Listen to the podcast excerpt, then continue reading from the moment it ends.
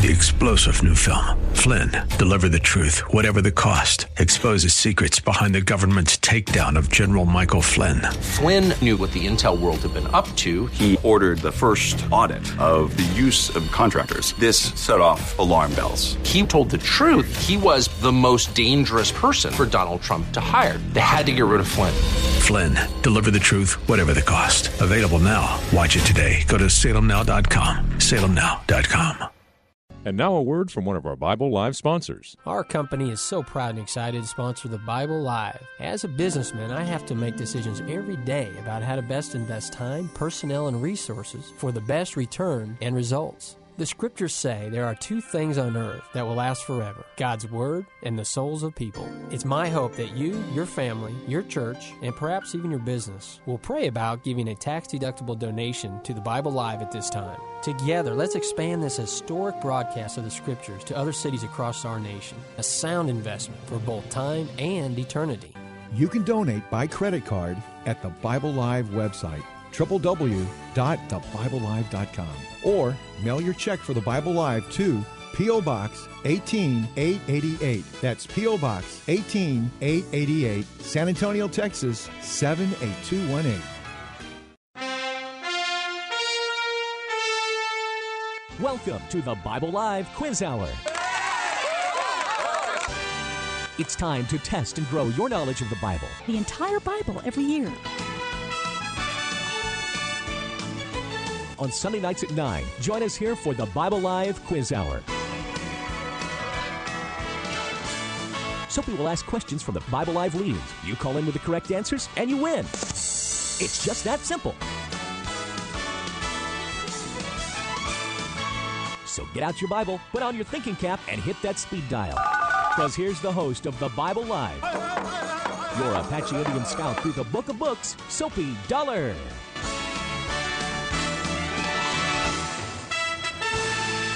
All right, get that Bible out. Put your thinking cap on, as he says, and join with us for this next 90 minutes. We are going to be uh, exploring the Bible and just discussing all things biblical. This book, um, I, I, wouldn't say particularly yet in any overt way, seems seemingly is under assault, but it does seem like everything in the whole world is being questioned these days, doesn't it? I mean, uh, things we've taken for granted for centuries, uh, just and, in our own country, you know, in our own nation, the founding. Are you talking to me? So Are you talking to me? Are you talking, you talking to, me? to, me? Well, uh, yeah, I guess I am uh, talking and, to Jacob. And, yeah, and, uh, um, who am I? Jacob. Yeah. Oh, thank you, thank you. He brought his. he brought his own applause with him today. thank you, own, everybody. Thank you. Thank everybody. you very much. Well, it seems like uh, everything is being questioned today. No about, no doubt about it. And I, to some degree, that's natural. Uh, the younger generation is questioning uh, uh, the roots of our country. They're questioning uh, capitalism, uh, exploring and playing around with socialism again, uh, well, and and so on. It seems like we're living in an era where marriage is being questioned. All the great institutions. their legitimacy and their accuracy and their reliability are being questioned, and of course, the scriptures and God's word oh, at the same time as well. So uh, it's it's time to evaluate. It's time to take uh, take measure and get ready for well a new year. By the way, happy New Year, everyone! As we get into 2019, uh, I was really ready to give 2018 a, a goodbye. I I don't know why 2018 just. It was a tough year. It seems like to me there was just so much controversy and yeah, down thumbs down from John as well. I'm glad glad to move on to 2019. Let's see. I I, I just somehow think it's going to have better things for us. I, I hope it does anyway. But uh, the point is, everything is being questioned these days, and um, and I welcome that in a way. If there's an honest exploration and an honest research, an honest consideration of things, I, I have always felt like.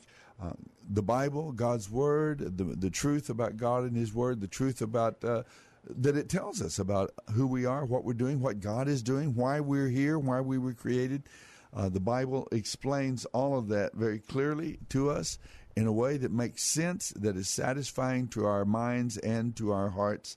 And uh, so, anyway, we're going to be talking about all things biblical this evening. We finished up the Gospel of Matthew uh, on the heels of Christmas, right after the Christmas holidays. And here, just as we start the new year, you know, people are getting their New Year's resolutions. They're kind of getting their ideas and their thoughts and their life in in in in, uh, ducks in a row so that they can have a good year. Here we come to the book of Numbers, which I think Jacob, in, in a great way, is essentially the same thing. You hear the people of Israel are preparing to leave uh, the shadow of Mount Sinai. They are going to go up. What is it? Uh, what is, ten or 11, 12 days journey up to the promised land, and uh, and go into uh, Canaan. They came out of Egypt, not just they didn't come out of Egypt just to kind of wander around. Just they came out to go in. They came out in order to go in, so they have to complete that, that their destiny, their calling, and so they're going to go. Did up you ever hear Sidney Poitier, Poitier sing that song "Going Back to Canaan"? No. Oh, he does it well. Really? Uh, going back to Canaan. Okay, I vaguely remember it from your little rendition there. You've reminded me. Uh, but that's the idea. They came out to go in, and so uh, they're they're they're taking uh, they're going to be taking inventory. They're going to do a national census to find out, you know, just who they are, how many fighting men they have, how they're getting ready and preparing. It kind of goes along with the theme of the new year, uh, preparing, you know, doing our spiritual inventory. What have we got? What are our resources? What are our plans for this coming year? Uh, do we have the resources? Do we have the ability? Do we have the focus and so on? So I, I think the book of Numbers is a great book to be reading as we enter uh, 2000 or 2019. So why would they be told to take a census if we know that somebody else takes census and people get in trouble for and, it? And got in trouble for it. Well, I, I, don't know. Do you know the answer to that? Uh, it seems I might have an answer. Well, a physician heal It thyself. is not my answer. I'm just repeating what I've been told.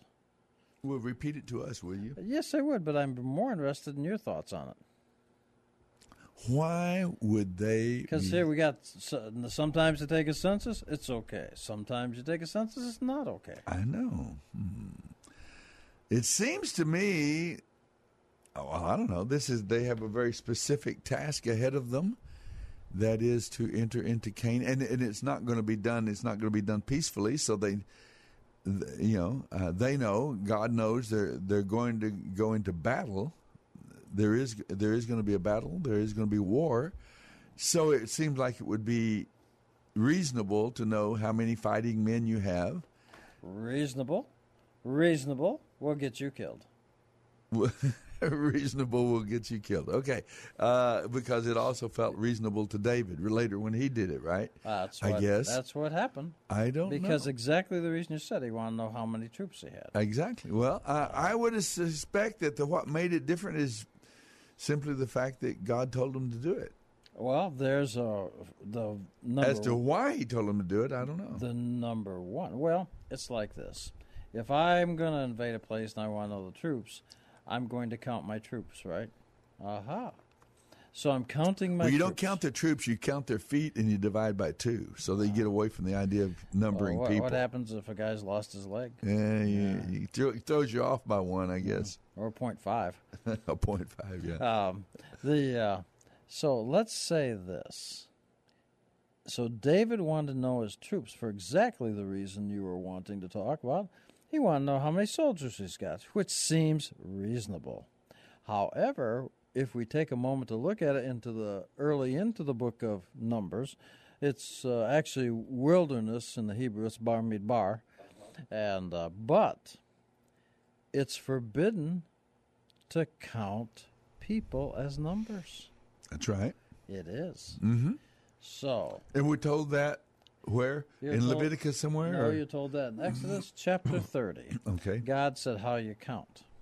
Yeah, things are counted. People are not reduced to a number. I've often been fascinated by it because I know in the New Testament um, is the uh,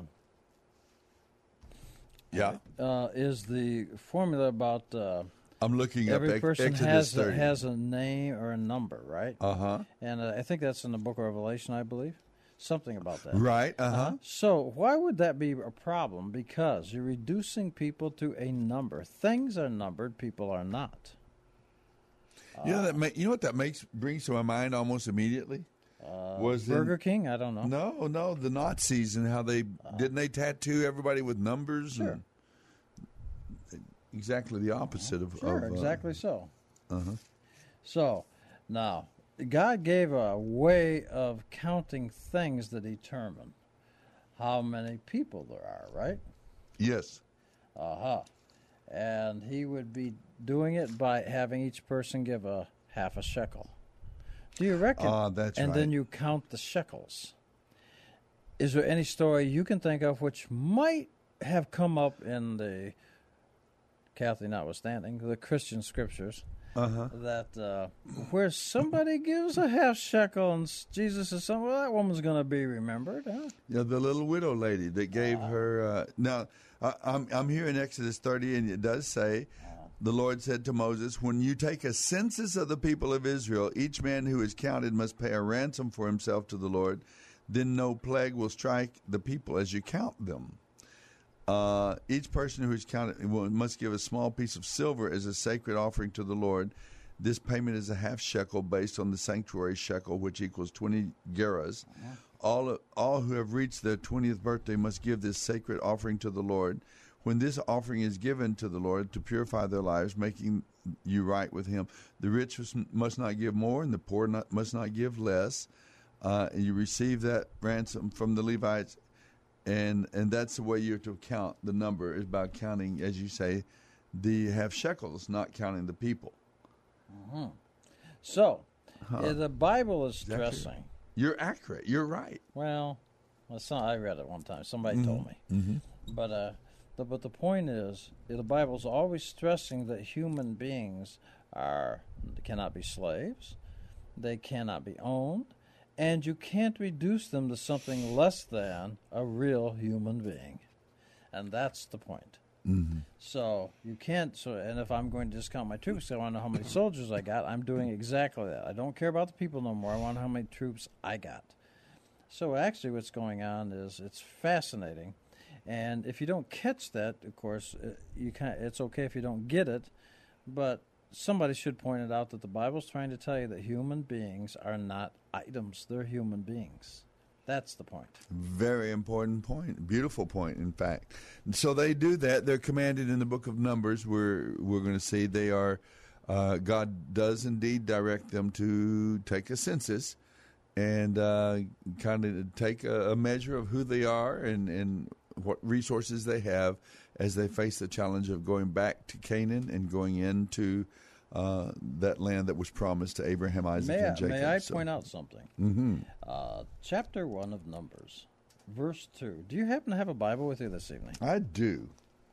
Look I've been all says. over it already. I've been looking Look up these. at pa- what it says. Chapter one, verse two. You Uh, said That's what it seems to say, yeah. okay. I'm headed that direction. Got it right here. Chapter one, verse two says. Oops, one page more over this way. A year after Israel's departure from Egypt, the Lord spoke to Moses in the tabernacle in the wilderness of Sinai. Sinai. On the first day of the second month of that year, he said, from the whole, uh, wh- which is 13 months then after That's leaving verse 2 Egypt. in your Bible? No. Verse 2 says, From the whole community of Israel, record the names of all the warriors by their clans and families. Uh-huh. List all the men 20 years old or older who are able to go to war. Okay, look what it's saying, though. It's talking about the number of the names. Mm-hmm. The number of the names, not the people. Mm-hmm. So it's trying to tell you right up front that uh, you're going to count it, but you're going to do it by the number of the name, Mm-hmm. not not counting the people. And as it goes on, you'll, if you get become kind of sensitive to that, you'll see it over and over. In fact, I, mu- I may I say that I'm not saying this is correct, but I know there's always a lot of thoughts about uh, trying to determine who the in the Book of Revelation by counting people's names and seeing what nu- numerically they drop to, and uh, um, in the mm, Hebrew names, I don't think that's what it's referring to because that's not consistent with what the Torah said. You're talking about the six six six and the, Ah, the yeah. number of Yeah, the name. So it's a number. It's a, and it says here is wisdom. mm-hmm. Well, if it's just six six six, you don't need to be smart. You don't need wisdom. I'm counting. But if you got to figure something out, then you got to have wisdom. You got to know something. Mm-hmm. Well, suppose I'm writing down one through a hundred, and next to each number, I write a name, and then I put a half shekel with it. So if number five, I look at number five, and that's the number of the name, not how much numerically the name equals. Mm-hmm. Does that make any sense? It does, yeah. Well, thank you. I thank you very much, Angus. It makes more shekels than cents, but. It- oh, just kill me. Oh yeah. In fact, uh, may I may I say this? Yes, please. He's brought his own sound device, folks. I mean, this is crazy.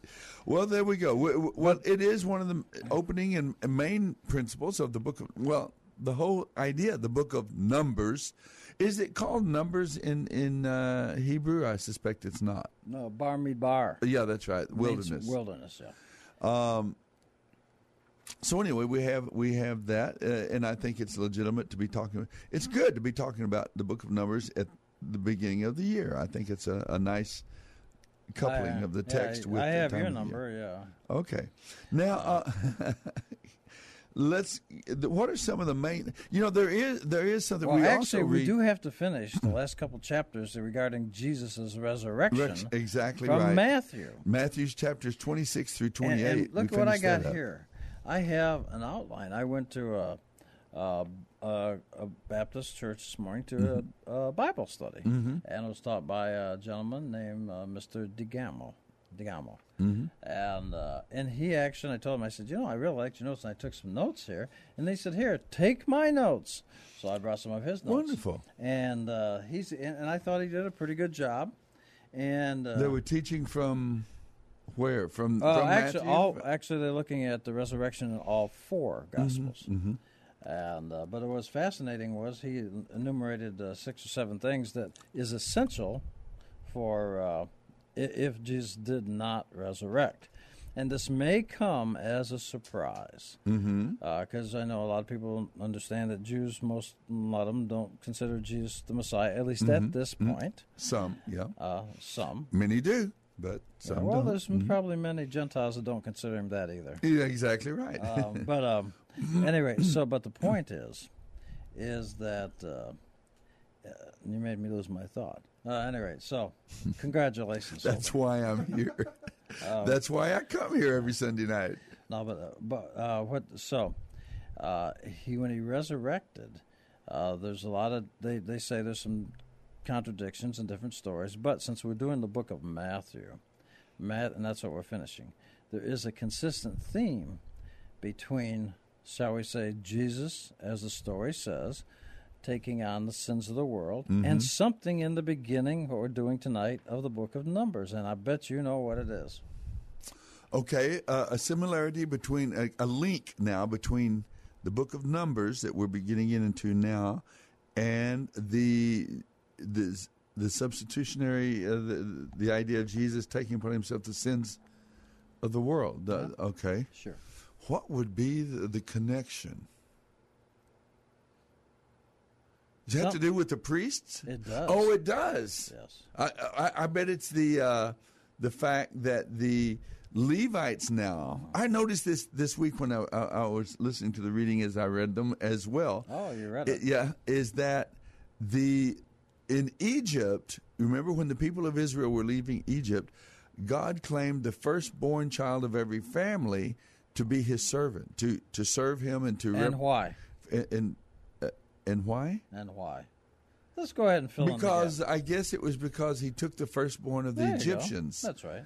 and and he passed over Israel as they Mm-hmm. placed the the blood of the lamb over the door of their of their uh, So since the firstborn of the Egyptians died, he took the firstborn. He as, took the firstborn as of the his, Israel say, to- as his priest. to serve the nation, his people, Israel. Mm-hmm. And now we see out in here uh, beneath Mount Sinai, Mm-hmm. after this incident where where uh, the people, uh, the the Levites, the tribe of the Levites, were obedient to to be used of God to um, go through and, and I, I guess bring punishment or judgment on those who who the idolaters and so on and that were in the camp. God changes or updates that, and He says, "Now I'm." That was So- a temporary measure, evidently. Now I'm going to take the Levites are going to be So they become a Taken. substitute in place of the firstborn. yes, and so now we have And Jesus, so the now, firstborn. Yes, thematically, we're getting this idea of the resurrection of Jesus carries it forward. I was going to say, I thought of what I was going to say. Mm-hmm. Uh, a lot of people don't know that a lot of people may not consider Jews may not consider Jesus the Messiah. However, do not be shocked. I'm, no. I'm going to say this: that it's very interesting, and we should think about this.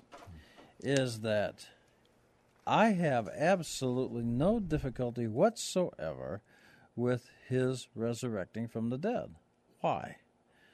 Why, you ask? Well, it's the answer is uh, because um, I would say it has to do with miracles. Can God do a miracle? Can God raise somebody from the dead? In my book, yes. So the fact he resurrected has absolutely no problem in my view of the Bible. Uh, and I don't think it would really have a problem in the idea of any Jews. I don't think so. Because they would accept the Hey. fact, you know, uh, I think, it, who was it? Ben- Elijah raised. Uh, well, that's right. some- uh, was yeah, there's, Th- there's they there may be some little differences there. But uh, I think it was Ben Gurion, you know, the first president of Mhm, Israel, mhm. 1948, 49. He said, to be a rational Jew, you must believe in miracles. Now look at, he said, to be rational, you must believe in miracles. And I thought that's a fascinating statement. hmm It is. So somebody resurrecting from the dead is not a problem. Well, it's not only not a problem on the one hand, but it is an absolute necessity for the uh, Messiah. I, I- I think we're clearly told in, in uh, the Psalms that God would not allow His uh, Holy One to corrupt in the grave. That I mean, we're told in several the the the, the resurrection is definitely uh, predicted that the Messiah would rise from the dead. He would not rot in the grave, to put it very uh, uncouthly. Uh, and Jesus actually knew about this. He he understood. He talked, told his own disciples as they were headed down to Jerusalem on that final journey down that he was going to be arrested, that he would be tried, convicted, and he would be executed, but that he would rise again on the third day, like uh, as in the days of Noah, we're told.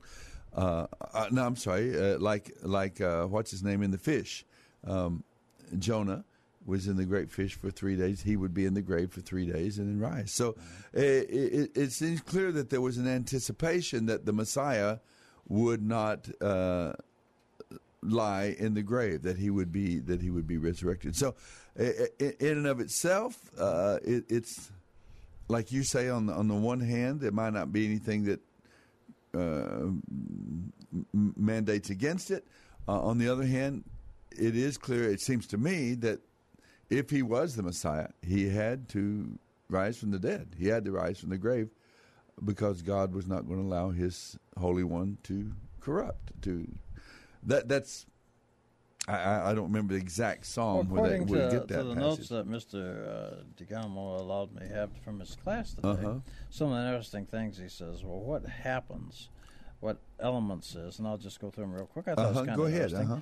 that uh, Jesus had, according to his notes, Jesus had to be divine. It's the basis of Christian thought, and if it's not true, then uh, it's a fraud. Mhm. And the Christian uh, Paul Paul himself says that you know that well, he quoted Jesus that. He quoted that verse, Mhm, mhm. and then uh, it becomes the prototype for future resurrection and Christian understanding. Mm-hmm. And um, and as you just said, fulfilled prophecy. That was one of his teachings, and uh, and it's it's good notes he's got here. And uh, so, if there was no resurrection, I believe that uh, Paul in the New Testament says something about then it's a lie. Mhm. So now, and, and we are of all we of all people are most miserable. He says, if our hope Right. isn't and he Sure. didn't rise from the dead, And, and I must say, for me, uh, the resurrection. I mean, God could call make six people resurrect next week, and that is not an issue for me. Mm-hmm. Uh, but for me, it has to be something more than just resurrection. To be. Uh, oh yeah, there are a long list of things that hoops. you might say hoops that Jesus had to jump through. You know, there are a long list of requirements for the Messiah. It's not um, the, the predictions are there over 300 different predictions about um, some of them have to do with uh, where he would be born, what see, was all those lineage. things that you're referring to, in all fairness, Mhm. they also apply to the nation of Israel. Every one of them. And so I'm going to make the suggestion Mhm. that the bigger schematic of the nation of Israel becomes a picture Sure, consider the Messiah. I, I don't think that I don't think there's any- any problem with that as well either. The, the imagery and the, there's so many, so many ways in the Hebrew Thank you, scriptures, thank you, thank you. so many ways in the Tanakh that that God presents to us the idea of the Messiah. What would be his role? What would be the characteristics of his ministry? And uh, we can pick up on those. Well, there's our music. Our first segment has already slipped Uh, by us. that's your music. Harold is on the phone. We're going to come back and, and take a call from one of our listeners in just a moment. You can give us a call as well, by the way, during this entire time. 210 340 9585. And uh, hang in there. We'll be right back. Dr. Stan Shelton, with offices at Loop 410 and Broadway, has taken care of the Dollar family, that's Suzanne and me plus our three children, for the past 25 years. Suzanne, tell the folks about our dentist. Well, like you say, Dr. Shelton is a dentist for a lifetime. He's got the latest technology. He's busy, but I've never had to wait. And I never dread going to the dentist. In fact, he and his staff are so personable that I actually rather enjoy it. Go to drshelton.com or call 590 7878. God's priority is your heart. Welcome to today's encouragement from Our Daily Bread. Today's reading, titled An Ordinary Man, was written by Estera Pirosca Escobar. William Carey was a sickly boy, born to a humble family near Northampton, England. His future didn't look too bright, but God had plans for him. Against all odds, he moved to India, where he brought incredible social reforms and translated the Bible into several Indian languages. He loved God and people and accomplished many things for God. In 1 Samuel 16, David, son of Jesse, was an ordinary young man, the youngest in his family. He was seemingly an insignificant shepherd on the hills of Bethlehem. Yet God saw David's heart and had a plan for him. King Saul had been rejected by God for disobedience. While the prophet Samuel mourned Saul's choices, God called Samuel to anoint a different king, one of Jesse's sons. When Samuel saw the handsome, tall Eliab, he naturally thought, in verse 6, Surely the Lord's anointed stands here before the Lord. However, God's strategy to select a king was much different than Samuel's. In fact, God said no to each of Jesse's sons except the youngest one. Selecting David as king was definitely not a strategic move from God's part, or so it seemed at first glance. What would a young shepherd have to offer his community, let alone his country? How comforting to know that the Lord knows our hearts and has His plans for us. You'll find more helpful tools and resources when you download the Our Daily Bread mobile app. Go to getodbtoday.org. Today's encouragement was provided by Our Daily Bread Ministries. Get the inside scoop on events and contests on AM 630 The Word by becoming part of the club. Details at the top of the page at am630theword.com. That's am630theword.com. Hey, this is Bob Waliszewski. Thanks for listening to Plugged In. Meek Mill is a 31 year old South Philadelphia native and rap artist who's overcome many obstacles in his life, such as violence, poverty, and drugs. Mill has found an outlet for his anger and grief in the lyrics he penned for his latest album called Championship. When them drugs got a hold on your mouth, and them drugs got a hold on your throat. It's easy to applaud Meek Mill's desire to be a catalyst for change on the mean streets where he grew up. That said, it's much harder to applaud championships as a whole. The album is packed with explicit lyrics, allusions to drugs, depictions of vengeful violence, and nearly constant profanity. It definitely deserves its parental advisory sticker. For a full review, visit pluggedin.com slash radio. I'm Bob Waliszewski for Focus on the Family Plugged In. Find out more about your favorite programs and the ministries on AM 630 The Word by going to the program guide at am630theword.com. There, you'll get connected to the ministry website, email, and phone number. Plus, find out when your favorite show airs on the program guide at am630theword.com. There's a peace I've come to know. Though my heart and flesh may fail, there's an anchor for my soul. I can say it is well. Jesus has overcome, and the grave is overwhelmed. This is the Bible Live with Soapy Dollar. is one. He is risen from the dead. And I will rise. we're just enjoying the music, and it slipped right out on that us. Welcome back, everyone. it. Yes. It's funny how we slipped into the theme of the resurrection here. Your friend over at the church, the study that you had, uh, and of course the, the music there. Uh, I don't know how that's become uh, uh, kind of the theme of the Well, John was evening here. programming it in. That's all. Okay, Before there the you show go. started. John, moved by the Holy Spirit, programmed in that song about the resurrection. I do have a little piece of information I Oh, want to share with some, folks. uh, have a piece of information. One of our um, one of our teachers out at uh, Lackland Air Force Base that we're working with the basic trainees out there. We had a great folks. We had it, it's just it's so overwhelming to go out there every week and see what we get to see and be with these young men and women. Uh, it's so thrilling to do that. But I want you to tell about tell you about Bob Wotesnik. Bob is one of our teachers out there. He's a professional man in many, many years, uh, high level administration for major corporations and so on. Very, very uh, intelligent, sharp guy, a great researcher. And uh, he has really spent a great deal of time researching uh, biblical themes. Uh, for example, the, the reliability of the scriptures. Uh, he's, he's, I've heard him speak at uh, universities with college students, and just he does a great, great job.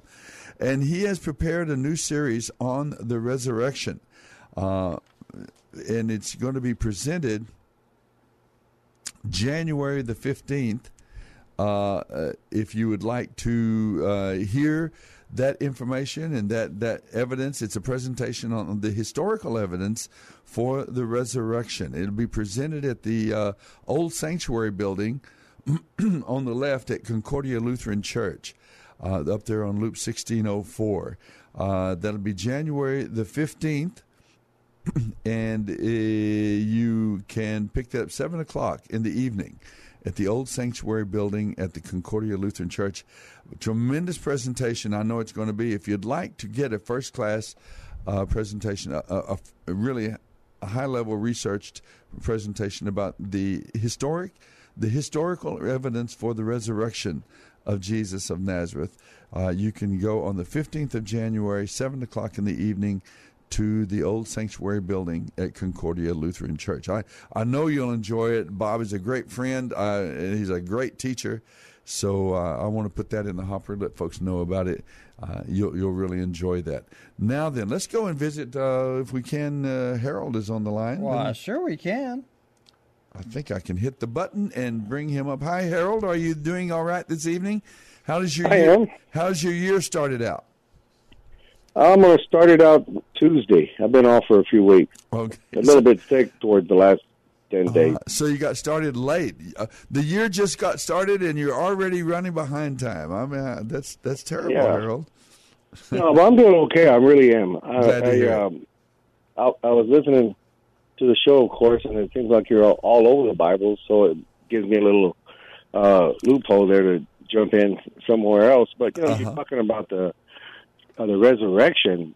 To be explained, uh, you know, miracles and everything. Uh-huh. But I, I guess the real explanation would be the second coming. Now, how would you explain that when you see it? It's going to But, happen uh, in 2019. Oh my God, I'm not ready. I got some stuff to do. I, But anyway, well, anyway, y'all were discussing the New Testament and Exodus and Numbers and all this. So I just wanted to bring up something that uh, was mentioned in my own my own Bible study too. Uh-huh. Uh, it was in Genesis chapter ten, verse eight and nine about Nimrod, and you know it speaks there just uh, real quick how I can't believe it. You're reading our minds. Uh, J- Jacob and I had a long discussion about Nimrod before the show began tonight. It seems like everybody's everybody's stealing our thunder, Jacob. I don't know what we're going to do here. Go, I'm sorry. Go ahead. We're talking No, about Nim- Nimrod, who uh, I guess from the book of Genesis we learned that he was the founder Mm-hmm. of Babylon, right? Well, it could be the Holy Spirit, you know, leading us this way. Uh, well, let's, yes. let's trust that to be true. Yeah. Okay, and and yeah, I'm serious. And some of the the paperwork, the notes that was handed out, I'll read you about three lines real quick. you know, Okay. where it says he his greatest success was in hunting, and it was due to the fact that he wore the clothes of skin which God made for Adam and Eve. He wore the same clothes. Uh huh. These these coats were handed down from father to son, and thus came into the possession of Noah, who took them with him into the ark. Yes. They were stolen by Ham, and then later on they were given to Cush, and then given to Nimrod. And and it's mentioned again in Genesis 27, and I'm not sure if it, that's the same clothes that John the Baptist wore, or maybe even Jesus, because apparently the clothes that God made is supposed to be something special that lasts forever. the skins of those You know. animals that, that that that were given to Adam and Eve in the garden to cover Well, the fact their, that God to cover their them- shame, right? Uh huh.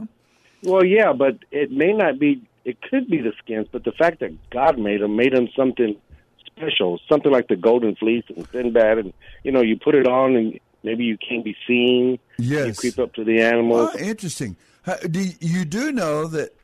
Am I getting this right, Jacob? That uh, the clothing that came not not no no no no no uh, Jacob and Esau, the clothing that Esau had hidden away at his mother's house. Uh, it is suspected or said or tradition says that those they were those same garments. well, that's in twenty-seven. Yeah, uh, of course, I've learned all this. Sure. Yeah, yeah, I get it. Well, it, it is interesting. Yeah, These are things that I think. Um, well, I don't know. I grew up uh, kind of hearing preaching and all. These are the kind of things that we never hear very much about in, in the Gentile world as Gentile believers. Never, ever. I don't I think hope so ever. A lot of it Yeah. comes out of the uh, the the Hebrew history, Hebrew tradition that these those skins, that those that clothing was passed on forward for many years, and some even say that maybe it was the clothing that John the Baptist wore was that Yeah. that same clothing. Well, I, I don't know. That's add that that this information that I'm reading from it it goes back to the sages. It's not just something that was copied and written in or thought of in the year 2000 or something like that. This goes way back. exactly. Now, where do you, So where did where did there. you find that information? I'm kind Well, kind it of was handed out by the rabbi, of course. Uh huh.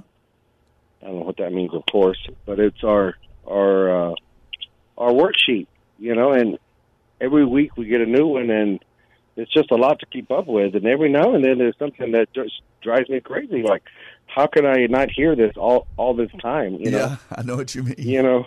And it's been it was on the ark, it was taken on the ark. Right. Maybe it's a, assumed, but they're they're tracing these events throughout the Bible and they're linking it to this one event. Uh, how could uh, Nimrod Yeah. do all these things with these animals? Because maybe it was the garment of Adam that God made. Now, Now, as a Nimrod Christian, was a great warrior. Or, I mean, a great uh, Mhm. a hunter. Was he also a warrior? And was he the and builder? actually, of- actually, the word in Hebrew does say hunter, Uh-huh. but it's also got the strong suggestion not of just animals, but an ensnare of human beings. Uh huh. And uh, so he would be hunting not just animals, but human beings. Was he also connected to Babylon? Yes. Was, it, was he the builder of Uh, that? he was the originator, yeah. Uh-huh. And in fact, uh, as we go on, we'll find uh, that he actually helped build the Tower of Babel. Uh huh. Okay. And uh, you know Wow. what Babel means, right? Uh, mm, Babel. I don't know what it means. I know that the, there's a language institute in Europe where they teach people other languages, and it's called Babel. I hear it advertised every now and then. well, it's a lot of words put together. That's what I know. A bunch of It's words. uh, it's confusion. Okay. Yeah, there you go. Confusion. There you go. Well, anyway, um, I was going to say something else. Um, so, how how is it possible that something? How did someone know to save something like that? I mean, who picked up the garment when Adam died? Did the son pick it up and say, "I'm saving this"? Because you know, I don't not I, I don't want to Ham disrespect took the, it. The people that died, but Ha- Ham, Harold. Ham took it. And if you follow the it. garment down, you'll find, as you said in chapter 27 of Genesis, it says Uh-huh. Esau, as Soapy is referencing, it actually says that he, uh, uh, Esau's mo- Esau had, had three wives. He had three homes and presumably three, at least three closets. The, the Jacob and Esau were the sons of uh, Isaac. Isaac and, And, so, but he had three homes, three wives, three closets. But he kept one special set of clothes, not in his homes, but with his mother. Why is that? Because the women that he married were not uh, believers in one God; they were Hittites, etc. Mhm. And he couldn't trust them, so he left his mother. He could trust. A boy should be able to trust his mama. And so he's got. So he goes there, and and that's how those clothes were put on Jacob, and that's why uh, Isaac says, "I smell Eden on you. You know, I smell. I you smell like a hunter." But uh, those were the clothes that Esau kept. Now, how did Esau come to possession? Well, they were passed down through, you might say, the, the line of the bad guys. Mhm. And so it goes right down straight, and you can follow them all the way through. And to go back to Harold's other question, that yes, I think it's a reasonable assumption that John the Baptist, I think the story is meant to convey the idea that he's wearing the mantle of Elijah. And who picked up Elijah's mantle or his I'm going to tell you what it is. It says mantle in English. What is it? It's a prayer shawl. Uh-huh. He picked it up. And who picked it up was Elisha. Elisha, yeah. So he would have passed it down. So it does show up every now and then. And so I think, if I understand it correctly, I'm subject to being corrected, but John the Baptist was wearing. Now they translate it to camel. I don't think it was camel, but it was an animal for sure. And so that he's wearing uh, the prayer shawl of Elijah. Well, I have just one more question for Jacob, I guess. Um, I've heard you say on the show in the past that they're not looking for the Ark of the Covenant any any longer, and assumes that someone knows where it is. So um, this is all new to me, of course. You know, with these clothes of God that God made. Do is there anything ever referenced to where those might be, or do you think they're just do you, in hindsight? Do you think they You may mean, be do I know that somebody that might have that prayer shawl today? Yes. Not necessarily you, but do you think that that was able I do be not saved? have them, though. Are the No, I know you don't have them. You probably be wearing them. No, I, I do not uh, have them, nor do I know of anybody by name that would have them. Okay, but the same in in the same sense is that they're not looking for the Ark of the Covenant anymore because some rabbis went through a cave and they came. You know, they said they're not looking for it no more because obviously they saw something. Uh huh. So I- I'm not saying that there was a journey of people looking for these clothes, but I'm just wondering Yeah. is is this a possibility that these clothes are somewhere else, maybe even in the ark? Not in the ark. Stranger. Well, there, there wouldn't be. In the, oh, he's talking about where the wherever the ark might be. If they He's discover- talking about the Ark of the Covenant. not the Ark of the Co- Oh, you're talking about the Ark of the Covenant. Okay, I Yeah, thought maybe you were talking about. No, you wouldn't be talking about the Ark, uh, the Noah's Ark. No, no, it would not be in the Ark of the Covenant. And it's entirely possible that somebody along the line, assuming that the story is 100% accurate, that somebody along the line knew what they had, and they would keep them vouchsafed, and they'd have kept them well taken care of and passed it down. That's entirely possible. Okay, okay. Well, I've been on enough. Uh, thanks a lot. Boy, and that's that's a good thought, though. It really is. Now, d- you did ask a question though that I, I thought I'd like to answer. You said uh, you said something about why would anybody save all this stuff. I, to me, I find it reasonable that somebody would that somebody would keep those. That I mean, these are major pieces of. Uh, I mean, these are when God gave this clothing to Adam and Eve. I mean, it was a big thing. That was a major, uh, a major step, a major piece of revelation that God gave of Himself and His plan. It seems reasonable to me that something that special. I mean, I keep I keep pieces of junk from my childhood, just memorabilia and so on, just from that And very may I speak on Soapy's level. behalf? He is not referring to any garments that God made as junk. No, I'm not. I'm not. I'm not. But uh, I, but in other words, what I'm trying to say is, in my own, own little stumbling way here, is that it doesn't seem unreasonable to me that people would hang on to something so special like that uh, and pass it on from generation to generation. That seems exactly like the kind of thing that might happen, you know. Um, but anyway, I, I am surprised with the idea that it, that it lasted and endured all the way down to the times of John the Baptist. That I, I'd never heard that. But again, I would have to say I'm not entirely shocked. But how would a piece of of of, of clothing, in this sense, endure all of those centuries? And and, how would Elizabeth and, and Zachariah and Elizabeth get it to give it to John the Baptist and all? I mean, it just it is kind of mind blowing in a way, but it, it doesn't. It, it wouldn't surprise me. Well, I met a guy who said he had uh, original axe by Abraham Lincoln. He said he only had to replace the handle three times and the blade twice. And, Mm, okay, so I'll he let y'all had the go. original axe. Okay, well, thank you, friend. I appreciate it, Harold. Always All good right. to hear from you. Uh, happy All New right. Year to you and your family. All right, you too. Bye bye. Thank you, Harold. Hey, uh, Soapy, I want you to be my witness. Be okay. Now, do you see right here in the Hebrew? Do not worry about the Hebrew. Mm-hmm. But do you see this large letter right here that I've got highlighted? And this one. I do. I see that large letter. It looks almost like a T. Well, it's a back. It's uh, it's well, it's an N, but don't worry about it. Okay. It's uh, but uh, so it's you see it's it's larger than the other letters. Yeah. It's separated and it's turned backwards. Exactly. I see that. Uh-huh. Now the reason I want you to see that is because so that people at home can know that you verified it and they'll trust you because So the you're a publisher Baptist of your preacher. Bible messed up, right? Uh-huh. Well, yeah, they left out some words. No, actually, if you look over at chapter 10 of Numbers, there's something that's very fantastic here. Chapter ten, the book of Numbers. Uh-huh. I And, uh, am. I am there. Okay, look at verses 35, 36. Feel free to read and read it with meaning and slow. Okay, 35 and 36. And whenever the ark set out, Mo- Moses would shout, "O arise, O Lord, and let your enemies be scattered; let them flee before you."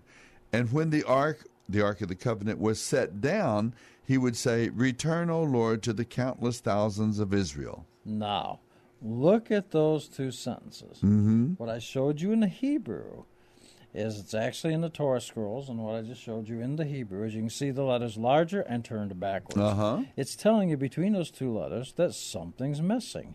So now go back when you read it in 35. 1035 says, when the ark would come out. And then 36, and when it went back. So if it came out and went back, what's missing?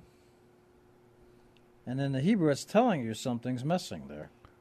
From the ark? Yeah. Look, read it. Uh, If you're real sensitive to the sentences, you'll pick up on it. It's in the book of Numbers. So you- we're supposed to look at. Would you allow me to? I want to give it a little bit of context for our listeners. It says that the people of Israel marched for three days after leaving the mountain of the Lord, after leaving Mount Sinai, with the ark of the Lord's covenant moving ahead of them to show them where to stop and rest. As they moved on each day, the cloud of the Lord hovered above them. And whenever the ark uh, and whenever the ark set out, Moses would shout, "Arise, O Lord, and let your enemies be scattered." The, um, the, um, hmm. let them flee before you. And when the ark was set down, he would say, Return, O Lord, to the countless thousands of Israel. So you're saying that something is missing in between these 35 and 36. And that's why I was showing you the letter so you can verify to folks at home that the letter is large, it's turned backwards. Around. And it's telling you something that something's missing between 35 and 36. Hmm. Now, what is missing? Quotation marks? Mm, an excellent choice. No, you're right again. What's missing is the battle. He says they set the ark out. Says, okay, now go do your job. And then he says, okay, now return. Where's the battle itself? The battle? Yeah, look. They fought a battle says- in between here? Well, yeah, between 35. He sets out the ark. He says, look, uh, set out, Moses set out, arise, let your foes Ah, be I see, I see. Yeah, yeah, yeah. Now I get it. And then Uh-huh. 36, he says, and when it rested. So where's the, where's the middle ground? What happened during that time? And that's why it's in the Torah. pardon me, and it's facing backwards to draw our attention to it that there's something missing right there, and it's the battle itself. Are you talking about a specific battle or nah, whatever it is. Okay. Don't, don't worry about a specific battle. I get it. Okay. Whatever it is, it's messing between 35 and 36. Now, if- Okay. if you're real sensitive to the sentences, Sure. you'll see it says, Arise, and when it rested. Anybody should say, Well, Yeah, arise, let your enemies be scattered, let them flee before you, Uh-huh. And then return, O Lord, to the countless. So, what's missing between those two phrases Uh-huh. would be, Yeah. where are these enemies? What happened to this battle? Where, yeah, what where- happened? Okay. Now. Okay. And it's in the Torah, and uh, it's large letters, larger than the regular letters, Uh-huh. and turned backwards so that we know that there's something missing between those two sentences. Was there? A, a, is that something missing? An actual battle? Well, it was or shall be. You you you're waxing very biblical there. so, okay, so uh, Well, that's give why I wanted the. you to see the letters because I, I do see the letters. and so it's showing us even in Hebrew. You don't have to read Hebrew to see it's larger and turned backwards. Right. It's meant to tell you. I want you all to catch this that Uh-huh. there's something between when the ark comes out and when the ark goes back. And there's a lot of thought on what it's about. But what it definitely is about is what took place between when I set out and when I went back. It's between 35 and 36. And the hint there, very strong hint, is that there's a battle because he alludes to your enemies fleeing before you and so on. Uh, and so, uh, is that? Do they understand it to be like a prediction that there will that there will be some, battles? some people do. The final battle, you might say. Ah, interesting. Okay, and the, or or that uh, there may have even been a battle there that they left out. Well, there are some people who want to be very secular about it. Say, "Oh, well." I've actually read some people say, "Oh, well, what that means is that they lost that sentence and they didn't know what to put there, so they just said, oh, we lost that sentence." I've heard that said. Uh-huh. I've heard people say, "No, this is referring to the last great battle that will come." And uh, whatever it is, we know for Mhm. sure Mhm. that it's missing, and it's drew our attention to it that it's missing. there in Numbers chapter ten, verse. What did you say? Thirty-five. Between thirty-five and thirty-six. Very interesting. Huh? That's a. I never, never heard that before. So that's. But I could, I could definitely, I see it there in the Hebrew text. Uh, Clearly, that Sure. the, the the letter And there, it's in the, all Torah scrolls. and the, there's an, an empty space there as and, well. And there's no doubt about it that, like you were saying, talking about something that saving these clothes that Harold was talking about that God made. Well, we know that depending on your point of view, that Jesus is God, Son of God, whatever. So Mhm. he's special too. So he came to this world, let's say. So that's important. But there's something else that came. It's the Torah, the Ten Mhm. Commandments on Mount Sinai. Mhm, mhm. So that too is from God Himself to the world. So that's oh as, yeah, yeah. that's as uh, holy doesn't as- John allude to that the the written word and the incar- the word incarnate as well? well, uh, yeah, in the meat, yeah. related. Uh-huh. in in the carnate means in the meat, Mhm. uh, in the flesh. In the flesh. But um, but we know this for sure that from that wherever God's at into this physical world, God spoke the Bible, the Ten Commandments. So we know that took place. So that too. Now you'll begin to understand, I think, if I may be so bold, as to why. Because Harold was talking about who would save these clothes, and you Mhm, rightly mhm, said that "No, if it's from God, it'd be pretty neat to save.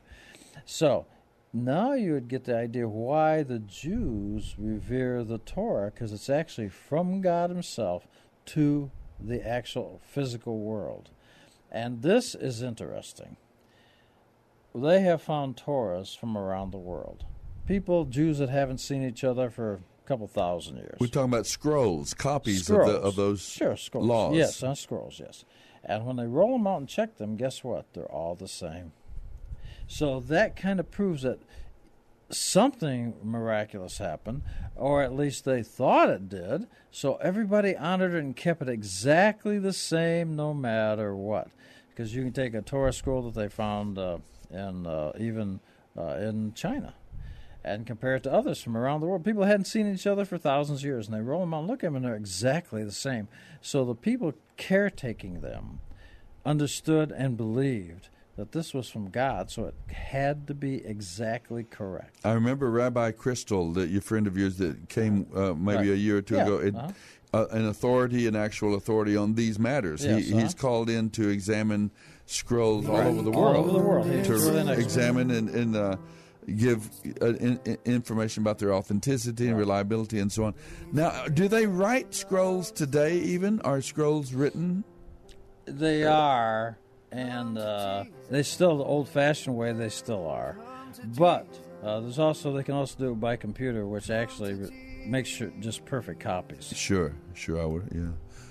That's very interesting. Well, there's our second segment already in the two. let's go the- back and let's talk a little more about some in numbers because some other things in here. It's really Okay. interesting. All right, we'll uh, move from Matthew now. We'll move on in, in the resurrection. I do want to mention one more thing about Jesus and the Great Commission. Why, sure. But we'll but we'll get to uh, the Book of Numbers in our final segment. Don't go away, folks. 210 340 9585.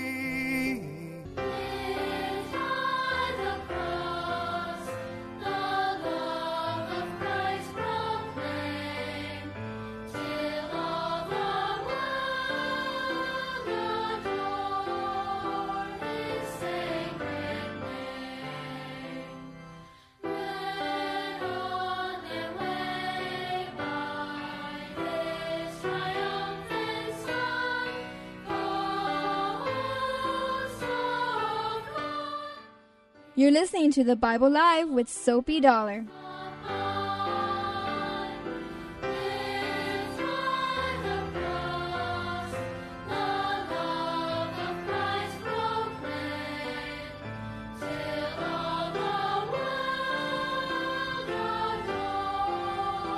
All right, we are back for our final segment. If you'd like to join with I don't us, want to be the final segment. I want to keep going. let's just do a marathon, right? Just stay here for. Yeah, well, we we've got thirty more minutes. We'd invite your call if you'd like to sound off, if you'd like to um, give a thought or an opinion or, or if share. you a- think that I'm wrong about something, please feel free. Yeah, people do feel free about that. but our phone number is 340-9585. The area code is 210 and we'd love to hear from you. We're we're talking a little bit about uh, the book of Matthew. We finished uh, reading the book of Matthew this past week, and then we have started the uh, in the Tanakh, the Hebrew Scriptures. We've started with the book of Numbers. We'll we'll read Numbers and Deuteronomy, and then we'll return to the New Testament for the Gospel of Mark. Uh, so that's our reading pattern. We re- uh, just alternate back and forth between the Old and New Testaments of the Scriptures, and uh, in a year you get to hear the entire Bible. Whenever, whatever night you start listening, if you listen faithfully through the year, by at the end of the of a year, you will have heard the entire Bible here on the Bible Live program, Monday through Friday, 9:30 in the evening. And then here on the weekend, we get a chance to talk about those passages, talk about those scriptures. Uh, maybe if you have a thought or something you observed or heard as you listened to the scriptures, we'd love to hear from you uh, about that. Or maybe you just have a question in general about the scriptures or about any aspect of the uh, what it means to be part of the people of God, what it means to be uh, a believer and a follower of Christ and part of the people of God. Any question you might have at all, we'd love to hear from you and talk about it because that's uh, the most important. This is the most important information uh, there is on the planet. Is what God is doing, what is pl- God's plan for humanity, and we'd love to hear from you about it. Now, uh, as far as Matthew, before we leave that, I wanted to mention to you that just my uh, own uh, passion for this Matthew chapter 28 at the very last of the of the Gospel of Matthew after all the story of Jesus and his miracles and his teachings and his disciples and uh, the Messiah has come and he, and and God has actually carried out this work of atonement uh, the, you know as John the Baptist called Jesus uh, his second cousin, the, the, Lamb of God who takes away the sins of the world. All of that has happened now. Uh, now, as Jesus leaves uh, and prepares to depart from this world, he prepares his disciples and tells them uh, what is called the Great Commission in Matthew chapter 28, verse 20. And of course, Jacob has a standing joke oh, about yeah. that. He's I better not let telling you... them to go out and get a job where you make lots of money. He, t- he, he, he uh, he uses this as a proof that Jesus was uh, a Jewish. Jewish, yeah. God, yeah, the Great Commission, yeah. Because go and work on a Great Commission. Yeah. told his disciples to go and work on a Great Commission. Well, that, that I like it. It's it's cute, but it's also true that Jesus did give them a. He commissioned them. He gave them a challenge. Mm. Uh, we're not left here as God's people just twiddling our thumbs, sitting around waiting for Jesus to come back again we are waiting and hoping. I mentioned that a little bit jokingly a while ago that I'm, I'm, I've, I've asked the Lord to come back in 2019. I, I, I just want to be here. I want to be here when, when the Messiah returns once again. Pieces? So, uh, huh? To pick up the pieces. Pick, uh, well, I don't know about picking up pieces, but I, I would just so. So, when loved. was Jesus crucified? On um, Dun, dun. Well, wait, wait, wait. Uh, we tend to think it's on Friday, Good Friday, right? But we're actually talking uh, Saturday. Well, would it be uh, around some particular holy day? Passover. Ah, Passover. Now, are you ready for uh, interesting phenomenon? He ate the Passover meal with his disciples. Mm-hmm. Then he went out to the garden and was arrested. But that Passover meal was uh, was that the actual Passover meal? Well, let me just tell you some history. Uh-huh.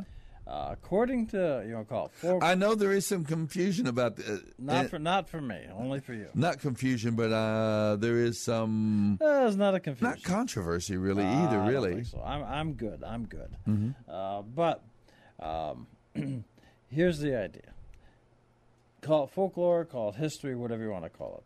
According to Jewish reckoning, mm-hmm. Abraham, Isaac, Jacob were all born in the month of Nisan. Mm-hmm. That's a month on, on a Jewish calendar. Mm-hmm. That's the month Passover occurs in. Mm-hmm. Aha.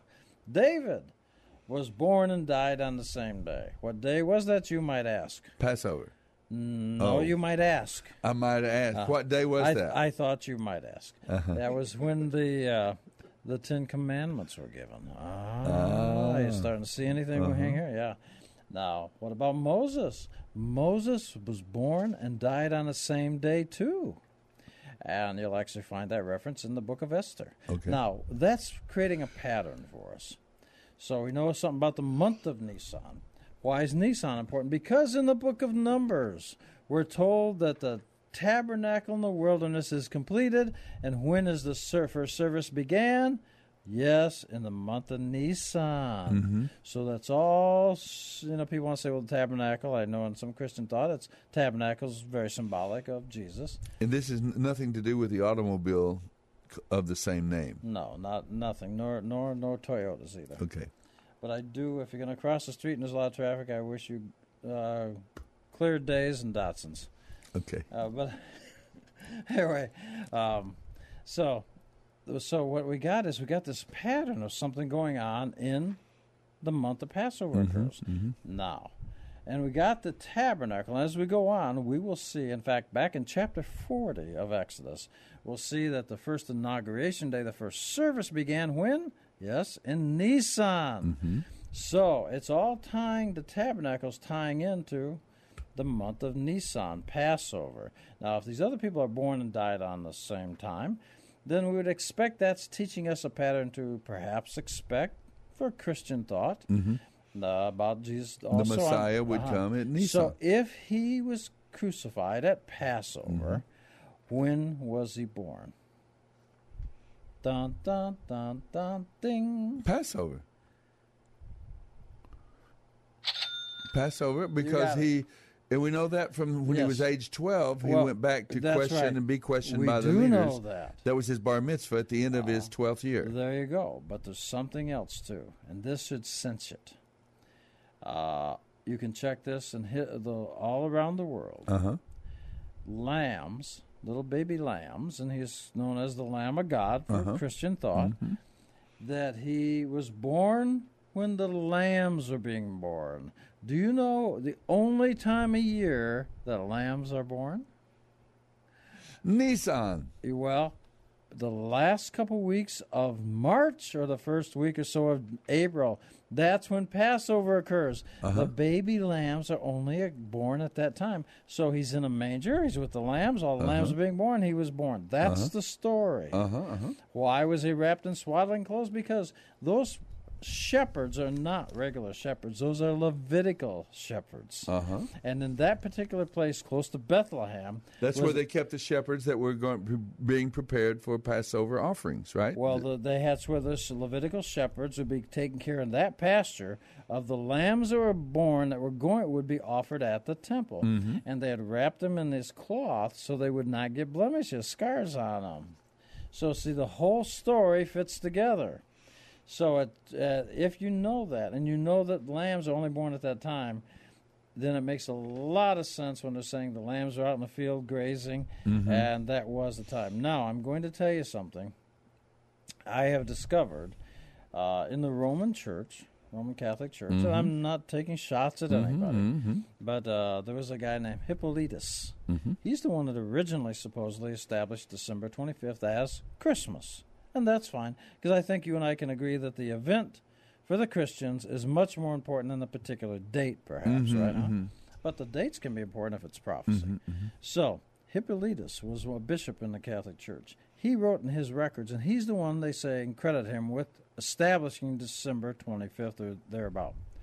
Now, this is interesting. Recently, some of the scholars have gone back and re examined his records. In his records, he had written, are you ready for this? Mhm. The month that he, Jesus was born in the month of Nisan, somebody crossed it out and wrote above it December 25th. Isn't that fascinating? It is fascinating. So, and we since we know biologically the lambs are born at that time, and that, that we have the pattern of these other people being born in Nisan, um, when Passover occurs, And, that the shepherds come to the birth of Jesus there. uh, and so they're there. And so what that means is that that pattern would be followed. So er, through the Torah, all these things are established so there'd be a pattern followed. So we'd know what to expect. If a guy shows up and says, hey, babe, I'm a Messiah, and you had no idea what he's talking about, you'd say, that's fine. What's that? You wouldn't know. But if you're taught that all these things that were taught, the events, the, uh, the attributes, of a Messiah were entered into the world before he came, so you could say, "Well, look there, he fulfilled this and this and this and this." Mm-hmm, mm-hmm. Now, so, well, it's like you've said earlier, you know, the fact that he rose from the dead or that he did miracles. No one thing by in and of itself, by itself, is that? Am I getting you right? No Yeah. one thing would be the. Oh, that's it. That's a deciding thing.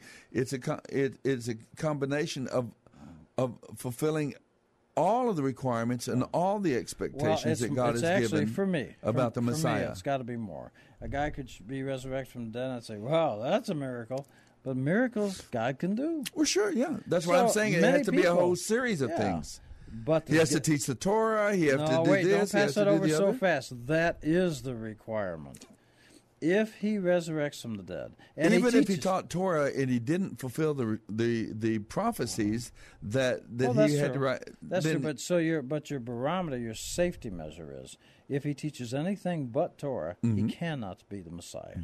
So if he does all these things you're talking about, the prophecies, etc., Mhm, mhm. those are all great. But there probably was thousands of people that did that, but he had to do this additional thing of being able to explain the entire Torah and the Bible. In fact, there's an old saying among a bunch of ancient Jews that they'll say, they ask them a question, somebody, a scholar, and they'll say, Oh, gee, I don't know. I'll ask the Messiah when he gets here. But but no, I think you've gone a little too fast over something. It's important because uh, you're saying you, know that those prophecies don't don't matter.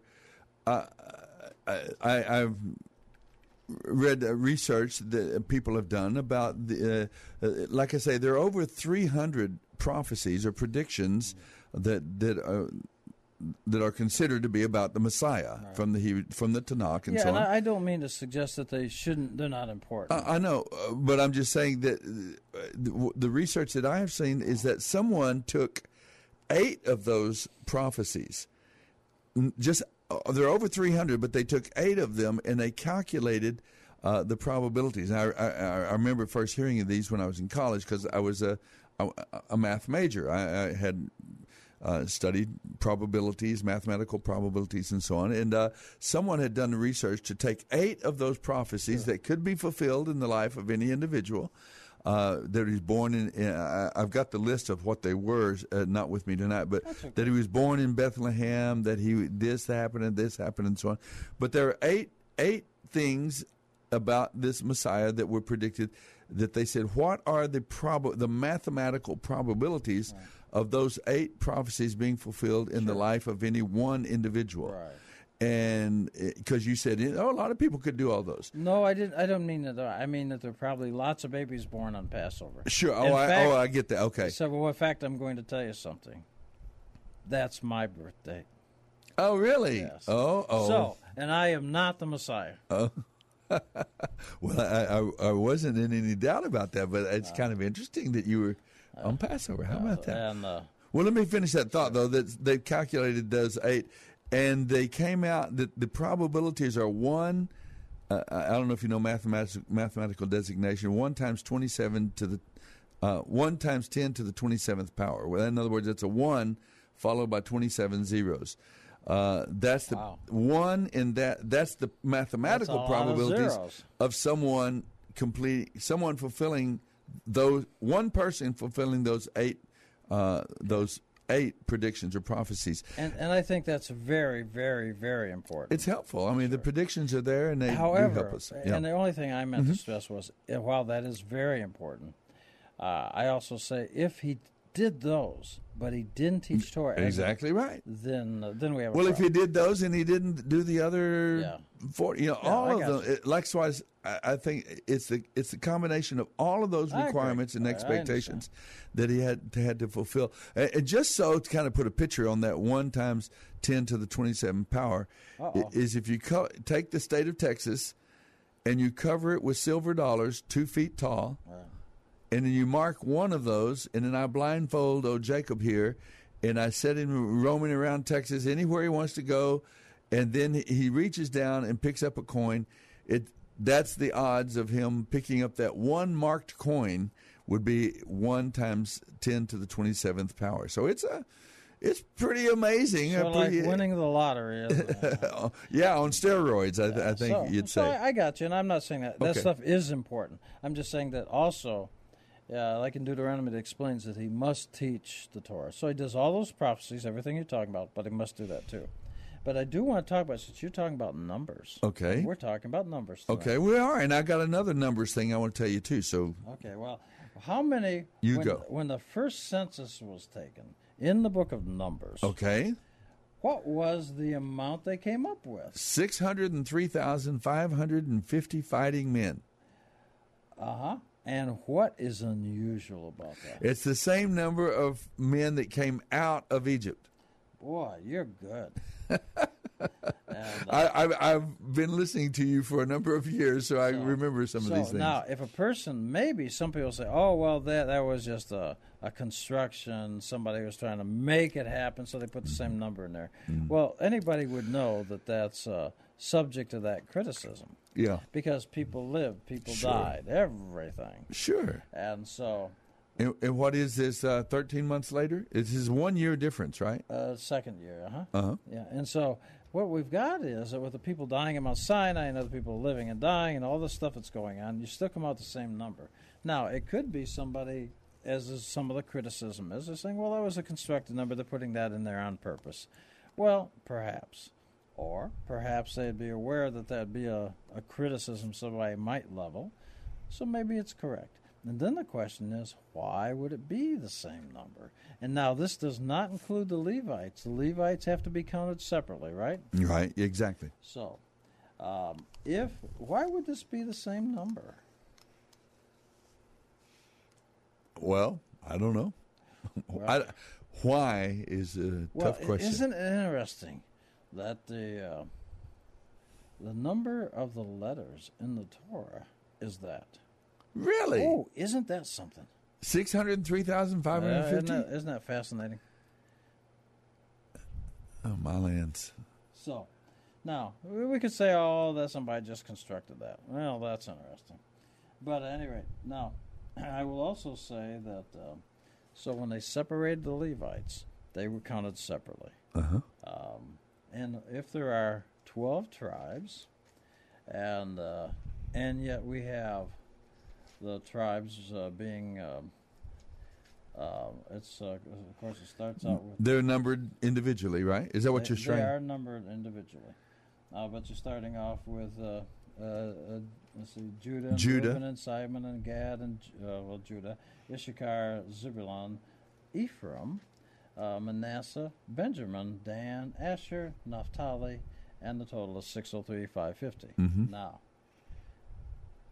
I'm going to share this. In here, the Levites were one of the original 12, but now they're not counted anymore. Now they- they now belong to God to perform a service Mhm, of the mhm, tabernacle, mhm. but you still got to have 12.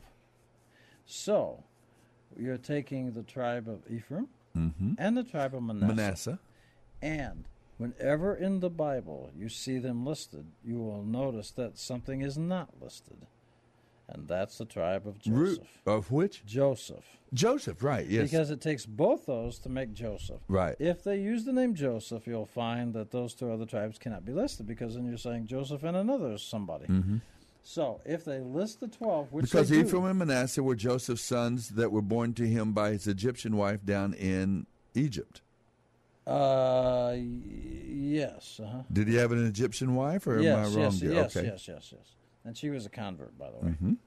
And uh, so, but so we've got them listed in the beginning of uh, chapter one of Numbers. So you've got your twelve, and then in, starting in chapter two and chapter three, you get the Levites counted separately. And that's a fascinating thing. So we still have to have twelve. So it wants us to understand that there's uh, the the ones that are dedicated to God. Now it's exactly opposite of what you might think. The number one guys that are, shall we say, close to God Mhm. are the regular Jews.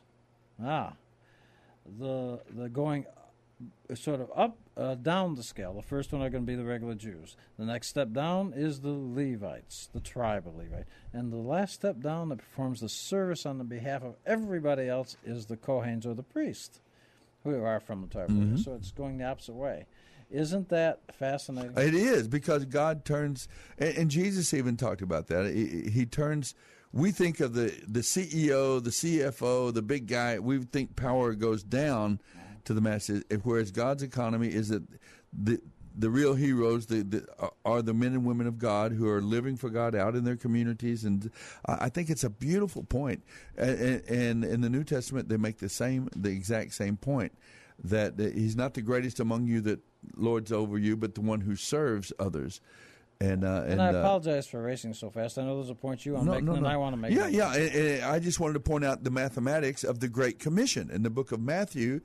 Uh, the, the Jesus gives his disciples his strategy, the methodology for for accomplishing the goal of worldwide evangelization.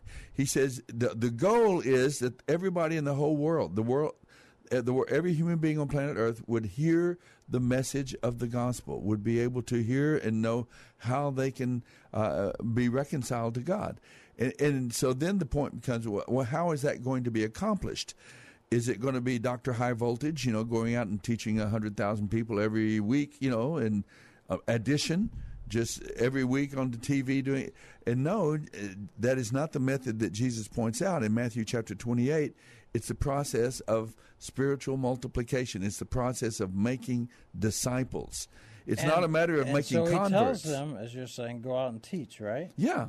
Well, let's it's not making at, converts. Well, let's it's making look at disciples. The first sentence in chapter three of Numbers. What Go does- ahead. All right. Well, what it says is verse one, chapter three.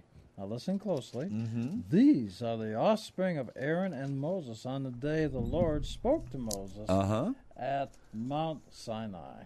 What is the offspring? What's this offspring of Aaron and Yeah, Moses? You can't have two fathers, two, right?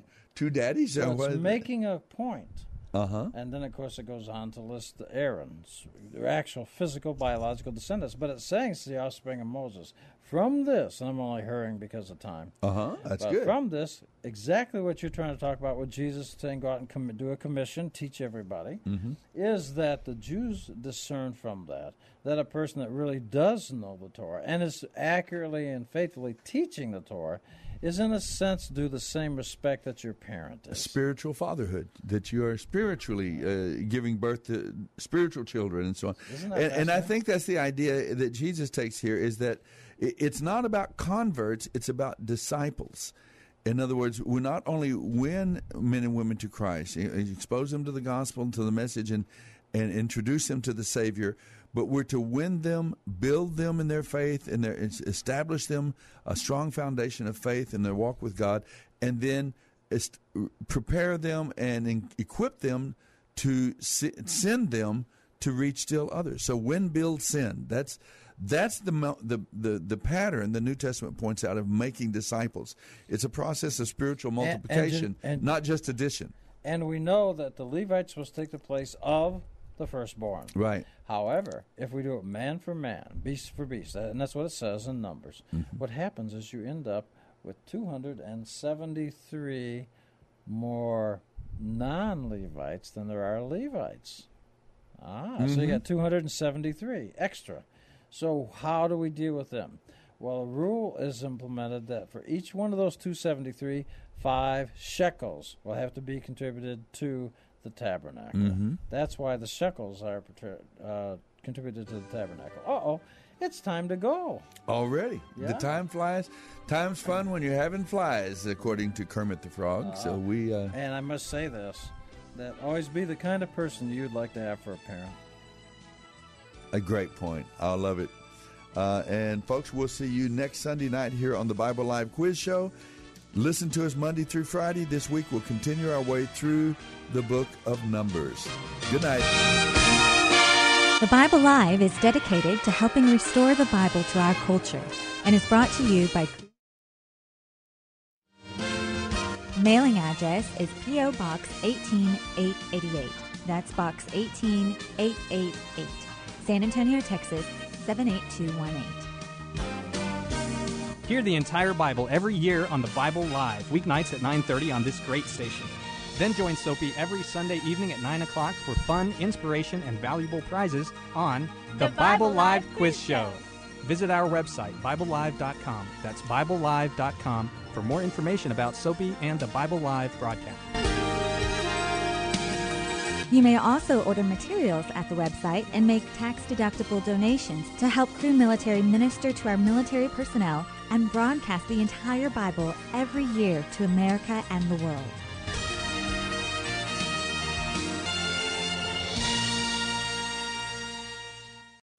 Three star general Michael J. Flynn, head of the Pentagon Intelligence Agency, knew all the government's dirty secrets. He was one of the most respected generals in the military. Flynn knew what the intel world had been up to. He understood its funding. He ordered the first audit of the use of contractors. This set off alarm bells.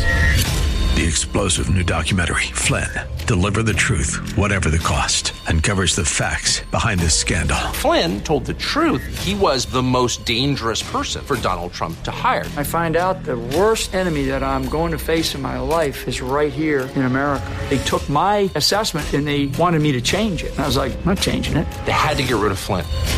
With in depth interviews, archival footage, and never before seen personal records of the man behind the headlines. I just felt like I was drowning. Flynn, deliver the truth, whatever the cost. Available now. Watch it today. Go to salemnow.com. Salemnow.com.